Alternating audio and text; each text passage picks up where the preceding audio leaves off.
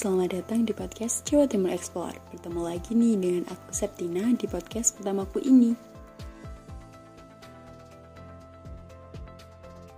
Nah, untuk kalian yang sedang kuliah, semangat dengan tugasnya, yang kerja segera dikasih gaji, dan yang pengangguran semoga segera dapat pekerjaan, dan jangan lupa mendengarkan podcastku ini. Nah, siapa sih yang tidak ingin liburan? Biasanya waktu weekend orang-orang menggunakannya untuk pergi ke tempat wisata, entah untuk menghilangkan stres atau hanya ingin berfotoria. Karena kalau kita terus-terusan beraktivitas, jadwal yang padat tanpa adanya liburan, kita akan menimbulkan perasaan-perasaan yang aneh nih teman-teman. Seperti emosi yang kurang terkontrol, mudah tersinggung, dan bahkan kehilangan fokus nih entah di pekerjaan atau di sekolahan. Wah, ngeri juga ya kalau kayak gini. Nah, jika gejala-gejala ini udah ada di diri kalian, segera berkemas dan pergilah untuk liburan. Agar pikiran kalian kembali fresh dan dapat fokus dalam melakukan kegiatan. Karena Arti dari traveling sendiri adalah seni unik untuk mendekatkan kalian dengan lingkungan sekitar atau sosial nih. Nah, selain membuat bahagia, traveling juga memberikan berbagai manfaat nih teman-teman. Apa aja tuh? Wah, pasti kalian kepo ya? Nah, manfaat lainnya adalah membantu meningkatkan kinerja otak sehingga saat Anda kembali bekerja, tubuh akan bekerja sama menjadi lebih produktif, menjadikan hubungan sosial lebih erat, membantu Anda menjadi lebih nyaman dan tidak stres, membantu membuka wawasan baru lebih luas, dan dapat mengeksplor tempat-tempat wisata di Jawa Timur nih. Seperti kalian tahu, Jawa Timur punya banyak banget tempat wisata dan tempat healing seru nih. Iya, healing, kata orang-orang sekarang katanya. Butuh healing biar nggak stres. Ada juga boros berkedok healing. Pokok healing-healing terus sampai uang menipis. Nah, kali ini aku akan merekomendasikan tempat yang cocok untuk kalian wisata healing nih. Tapi tetap ramah kantong nih teman-teman. Karena pembahasannya lebih ke healing, aku mau rekomendasikan tempat-tempat yang sejuk-sejuk nih. Untuk kita yang menghabiskan waktu di kota besar, maka udara segar adalah kebutuhan yang mungkin jarang ditemui. Wisata alam seperti pegunungan, danau, pantai, atau lainnya bisa membantu kita dalam memperoleh udara segar yang dibutuhkan oleh paru-paru nih sahabat traveler. Udara segar juga membuat kita lebih ceria dan bahagia. Emosi positif yang dirasakan ini merupakan awal yang baik dalam memulai kegiatan atau beristirahat sebentar dari rutinitas harian. Banyak hal yang dapat kita pelajari dari wisata alam, seperti belajar survive, belajar bertemu dengan berbagai makhluk hidup seperti tumbuhan dan hewan. Wisata alam juga membantu kita melihat bahwa dunia ini begitu besar dengan segala isinya. Rasa toleransi dan saling menghargai pun bisa dipupuk dari wisata alam.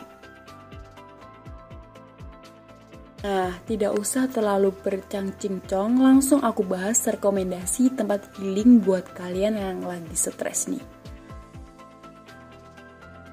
Oke, yang pertama ada air terjun Madakaripura. Di sini bagi teman-teman yang suka akan tantangan dan air-airan, air terjun merupakan destinasi yang cocok nih. Karena air terjun merupakan formasi geologi dari arus air yang mengalir melalui suatu formasi bebatuan yang mengalami erupsi dan jatuh ke bawah dari ketinggian. Air terjun dapat berupa buatan yang biasa digunakan di taman Beberapa air terjun terbentuk di lingkungan pegunungan di mana erosi kerap terjadi nih teman-teman. Di Indonesia, khususnya Jawa Timur, banyak banget air terjun indah dan wajib dikunjungi. Salah satunya di air terjun Madakaripura. Air terjun Madakaripura yaitu sebuah air terjun yang terletak di Kabupaten Probolinggo, Provinsi Jawa Timur nih teman-teman. Air terjun ini memiliki tinggi 200 meter dan merupakan air terjun tertinggi di Pulau Jawa dan tertinggi kedua di Indonesia nih. Wah, tinggi juga ya teman traveler. Air terjun ini berada di kawasan Taman Nasional Bromo Tengger Semeru, tepatnya di lereng Gunung Bromo. Air terjun Madakaripura berasal di ujung lembah sempit dan berbentuk ceruk yang dikelilingi tebing-tebing curam yang meneteskan air pada seluruh bidang tebingnya. Seperti layaknya sedang hujan, tiga di antaranya bahkan mengucur deras membentuk air terjun lagi. Nama air terjun yang berada di ketinggian 1000 mdpl ini berasal dari kata Mandakaripura, tanah perdikan milik Mahapati Gajah Mada dari Kerajaan Majapahit.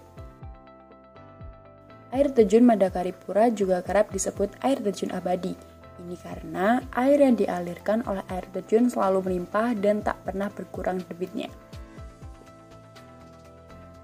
Perjalanan menuju air terjun sangat indah dan memanjakan mata dengan pemandangan pohon-pohon besar, udara yang segar, dan juga melewati sungai-sungai ini. Nah, buat teman traveler disarankan memakai sepatu yang kuat, tahan air, ataupun sendal gunung. Perjalanan ini menempuh kurang lebih satu jam dan sobat akan merasakan dinginnya sekitar dan juga air yang meloncat-loncat ke tubuh teman. Maka dari itu, jangan lupa bawa baju ganti Nah, waktu terbaik untuk mengunjungi air terjun ini adalah pagi hari, karena selain sepi pengunjung, udaranya juga masih sangat asri dan sejuk. Itu sangat membantu Anda dalam proses healing. Eits, tapi kalau bisa jangan datang ketika hujan ya, karena air terjun utama pada tempat wisata ini memiliki aliran dari sebuah sungai yang dapat sewaktu-waktu berubah volume debit airnya nih. Namun, kalian tak perlu khawatir yang berlebih. Pihak pengelola sudah membangun sebuah rumah yang dijaga secara 24 jam, yang bertugas untuk memantau keadaan di sungai tersebut. Bila mana keadaan sedang hujan atau air sedang pasang, maka dengan sigap petugas akan menginformasikan pada petugas yang berada di kawasan air terjun utama untuk segera mengevakuasi para wisatawan. Wah, selain indah, tempat wisata ini sangat memperdulikan keselamatan pengunjung nih. Dan untuk menikmati keindahan air terjun ini, pengunjung cukup dengan membayar tiket 22.000 dan juga wajib menunjukkan sertifikat vaksin nih Sobat Traveler. Sobat Traveler bisa datang ke air terjun setiap hari, buka dari pagi hingga sore hari, baik hari biasa maupun akhir pekan. Wah, gimana nih Sobat? Sangat menarik ya. Tempat healing tapi ramah kantong. Jadi buat kalian bisa banget agendakan dan langsung cus ke Probolinggo nih. Nah, itu adalah tempat wisata alam buat kalian yang ingin berbahasa-bahasa ya sobat. Dan untuk kalian yang tidak suka basah-basahan dan lebih suka ke tempat alam bebas seperti hutan dan camping, ada juga nih wisata buat kalian, yaitu Bumi Perkemahan Bedengan nih. Wah, mungkin ada yang bertanya, Hah, apa itu bedengan? Kayak aneh gitu ya? Oke, okay, aku langsung jelasin bedengan adalah sport camping bernuansa pegunungan nih. Nah, kenapa bisa disebut bedengan? Karena lokasi camping ini dulunya merupakan lahan pertanian milik penduduk atau dalam bahasa Jawa dikenal dengan nama bedengan. Kemudian, saat resmi dibuka sebagai bumi perkemahan pada tahun 2007, akhirnya pihak pengelola memutuskan untuk menamai tempat ini dengan nama Bumi Perkemahan Bedengan. Lokasinya berada di Jalan Raya Solokerto, Godehan, Solorejo, Kecamatan Dau, Malang, Jawa Timur. Dan lebih detailnya berada di kaki gunung. Membuat perkemahan ini memiliki kondisi udara yang sangat sejuk dan asri. Pepohonan dan tanaman yang ada di sekitar bumi perkemahan pun masih banyak didominasi oleh jenis tanaman hutan. Saat sobat masuk menuju lokasi perkemahan, sobat pun melewati jalanan makadam yang terjal. Hal tersebut pun menambah kesan petualangan saat berkunjung kemari. Nah, untuk tempat camping sendiri memiliki luas 2,5 hektar nih. Selain menyediakan tempat camping dan pemandangan pohon pinus yang indah, Bedengan ini juga memiliki aliran sungai Kalisat yang sangat bening dan dingin. Di sini juga terdapat musola dan kamar mandi. Memang sih masih serba sederhana, tapi cukup membantu para pengunjung yang datang. Nah, jadi cocok banget buat kalian yang ingin camp dengan nuansa asri, dingin dan sejuk. Daya tarik lainnya adalah wisata petik jeruk di sekitar lokasi. Teman-teman diperbolehkan memetik sendiri jeruk sesuai selera. Ada 12 jenis jeruk yang bisa dibeli. Mau dimakan atau dibawa pulang, semua bisa kalian lakukan. Wah, seru nih, udah ngecamp, main air, petik jeruk pula. Sangat menggiurkan ya, Sobat Traveler. Jika tertarik menggelar aktivitas outbound, sobat traveler wajib meminta izin pada pihak pengelola ya. Kalian bakal diberi informasi mengenai aturan yang harus ditaati. Mulai dari larangan merusak tanaman dan kewajiban menjaga lingkungan.